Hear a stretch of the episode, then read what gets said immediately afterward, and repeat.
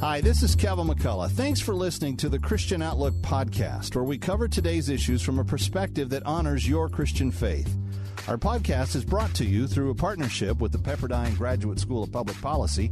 Here's another piece I trust you'll enjoy. I'm often fascinated about life before mass communication. I mean, radio really was sort of like the first foray into something that united us as people. Before that, you know, there was the local newspaper, but it really only sort of spread beyond your neighborhood, your you know, beyond the the local city. But then radio happened. And then all of a sudden radio connected people across hundreds and then thousands of miles and then around the world. And because of that, people changed. And then there was television, which was the visual of radio, and it showed us ways in which we think and live. And of course, people changed. And then there was the internet. And the magnifying glass became deeper and deeper on our lives. And I don't have to tell you how much the internet has changed us. Dr. Carl Trueman is back with us. Carl always has an interesting, interesting perspective on who we are as believers in Christ, especially viewed through a cultural lens. His newest book, which we love, is called The Rise and Triumph of the Modern Self Cultural Amnesia, Expressive Individualism, and the Road to Sexual Revolution. Carl, welcome back. Great to be back. Thanks for having me on. Thank you, Carl. Carl, in the piece that you wrote um, called uh, Public Discourse, it's titled Our Plastic World and Plastic Selves, you engage in a thought experiment, which I think in many ways runs a parallel to radio, television, and the internet. Talk to us about this thought experiment. Yeah, well, really, the, the idea of, of plastic people living in a plastic world is we, you know, we're now living in a world where the typical means by which uh, human beings have identified themselves over the centuries are rapidly dissolving before us. When you think about when I was growing up, probably when you were growing up, uh, the world was relatively stable, even with the inventions you've mentioned, uh, radio, etc., etc. Most human interaction was still embodied, was still physical. Uh, we lived in communities that had a stability to them. We had families yes. that had a, a, significant degree of continuity. We now live in a world where none of those things apply. And the question then becomes, you know, who are we? How do we identify ourselves when all of the typical external markers by which we would have traditionally identified ourselves, had a sense of self, had a sense of personhood and identity, what happens when, when they go into freefall, when they dissolve? Uh, we find ourselves today in a situation where the world is constantly in flux, and we can be anything we want to be because of the technology that's at, at our disposal. And that, I think, is a recipe for, uh, well, it's a recipe for all of the problems that we now see around us. For example, high levels of anxiety. Uh, people no longer know how to relate to each other because they no longer really know who they are themselves. I took um, consolation. I was consoled as a child, is what I should say, because I my identity identity was primarily I was my father's son, and so as people knew my father, then, then in some ways they knew me as well. But now, because we are so disparate, you know, so individual as you speak of, we're just making up our own identities as we go along, right? Few of us would identify as our father's sons in the small towns we live in. Now people uh, identify as he, him, they, which is totally backwards. Yes, I mean the, the, the trans thing is is the, is the latest iteration of this. But when you think about it, I mean my accent gives it away. I live three and a half, four thousand miles from where I was brought up. I'm no longer tied to a geographical location in the way that my parents and my grandparents were. I can no longer be identified as a person from a certain place or a certain town. Uh, when you think about modern life and the flux that is modern life, all of those traditional markers I mentioned have now have now disappeared, have dissolved, and the trans issue is in some ways the most extreme. One might always have said, well, at least my body gives me some kind of guide to who I am. Well, now we've decided that's no longer the case. My body may present male secondary and primary sex characteristics, but if I feel like I'm a woman, why shouldn't I be a woman? Why can't I be whoever I want to be? Even the institution of embodiment, if you like, mm. is now being challenged uh, on, on significant fronts in our society. So, what is that going to look like in the future? I mean, we, you know, we live in this entertainment world now where people have turned away from the church. Government, of course, is, has always been suspect, but even more so. And, and our altar really is the entertainment world, or whether it's, you know, the online of TikTok and Twitter and all the other things. We look to those people in that echo chamber to define who we are, and that's where our self creation is. Yeah, we're able to confect our own identities.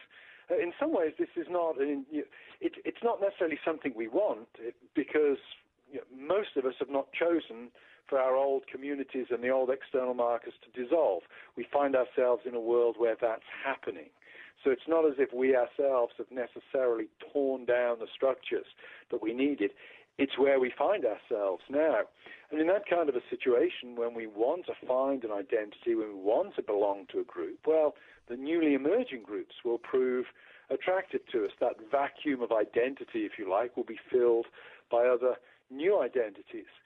And we now have the ability to do that through through technology. I would say what we're witnessing today is the passing away of a number of, of the old communities, church, Uh, nation, family, and the replacing of them with new authoritative institutions, primarily entertainment that you pointed to, but also the medical world, because entertainment and medicine, these are the two things that, if nothing else, they can make us feel good physically and mentally about ourselves.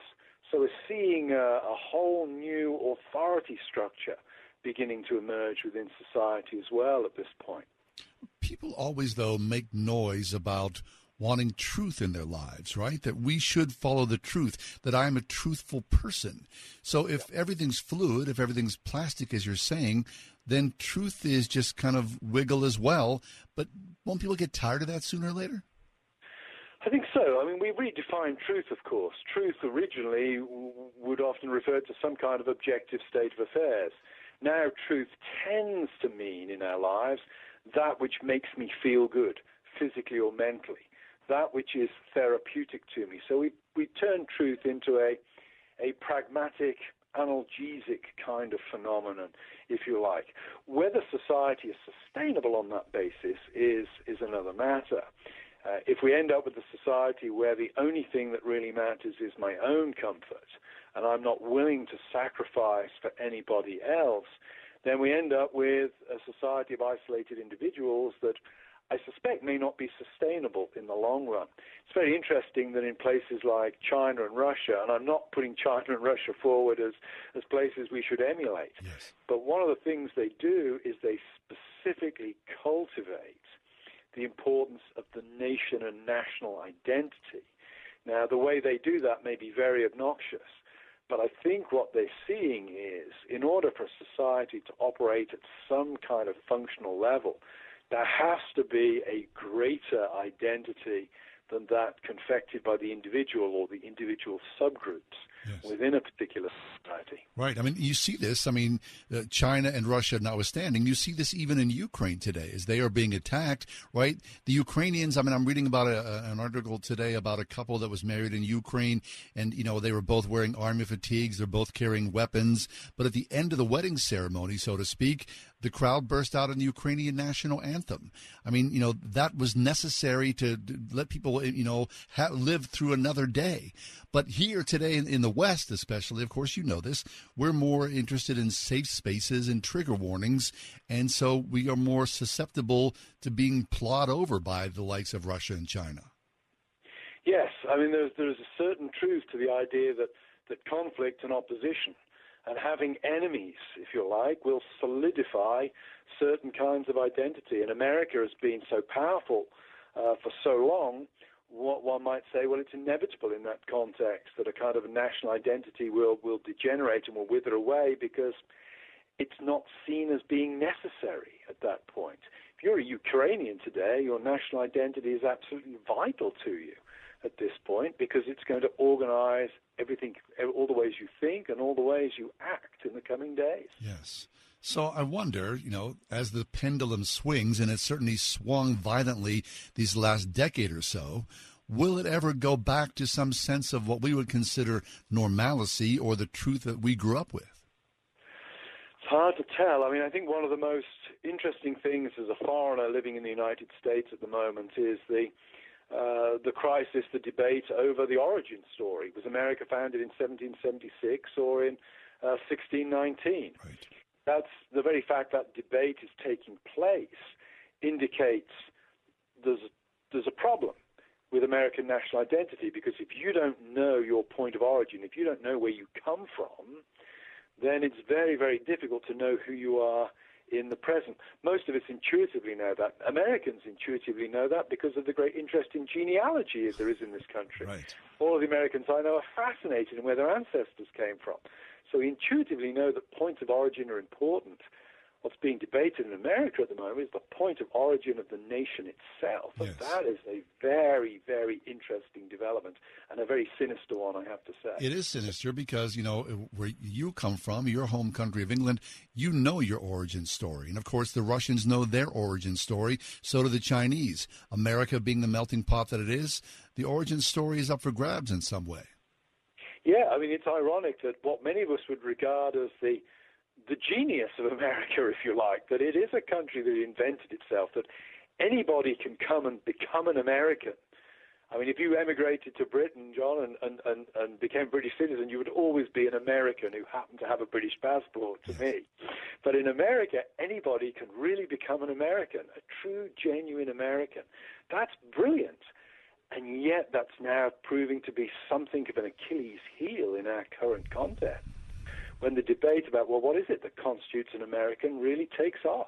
Yes. From Grove City College, we're talking with Dr. Carl Trueman. His book is called The Rise and Triumph of the Modern Self Cultural Amnesia, Expressive Individualism, and the Road to Sexual Revolution. Carl, as a believer, uh, you yourself are a, a Christian. Um, in these weird times that we're living in, do you find yourself being anxious more often than not, or do you have a measure of peace? Well, I've been looking at my retirement funds the last couple of weeks, and I have to say yes, a little well, bit of anxiety has kicked in. Things have changed. But, uh, I, I think that my, my anxiety tends to run now. I mean, I'm in my 50s. My anxiety tends to run for my children and you know and the coming generations. What's the world going to be like for them? I'm less concerned as I get older about me because I don't have so long to run. I do worry in the short and medium term for, for the coming generations. We know Jesus is going to win. We know that the church is going to triumph at the end.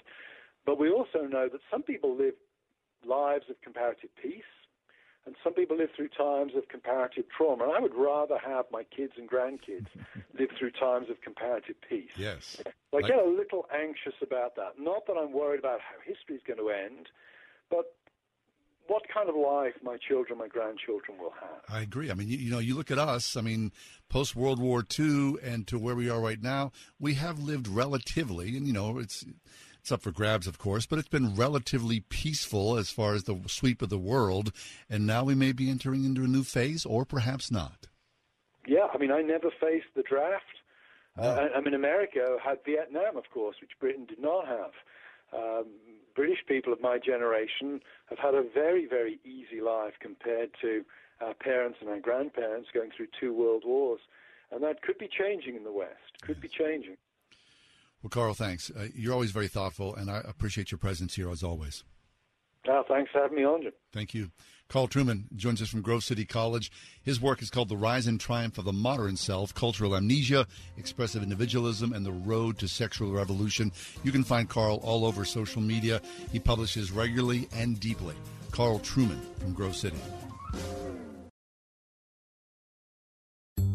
Thanks for listening to Christian Outlook. Our program is coming to you today in partnership with the Pepperdine Graduate School of Public Policy. It's America's most unique graduate leadership programs offered on Pepperdine's breathtaking campus in Malibu, California. Learn more at publicpolicy.pepperdine.edu. If you enjoy our podcast, take a moment and tell a friend to subscribe today.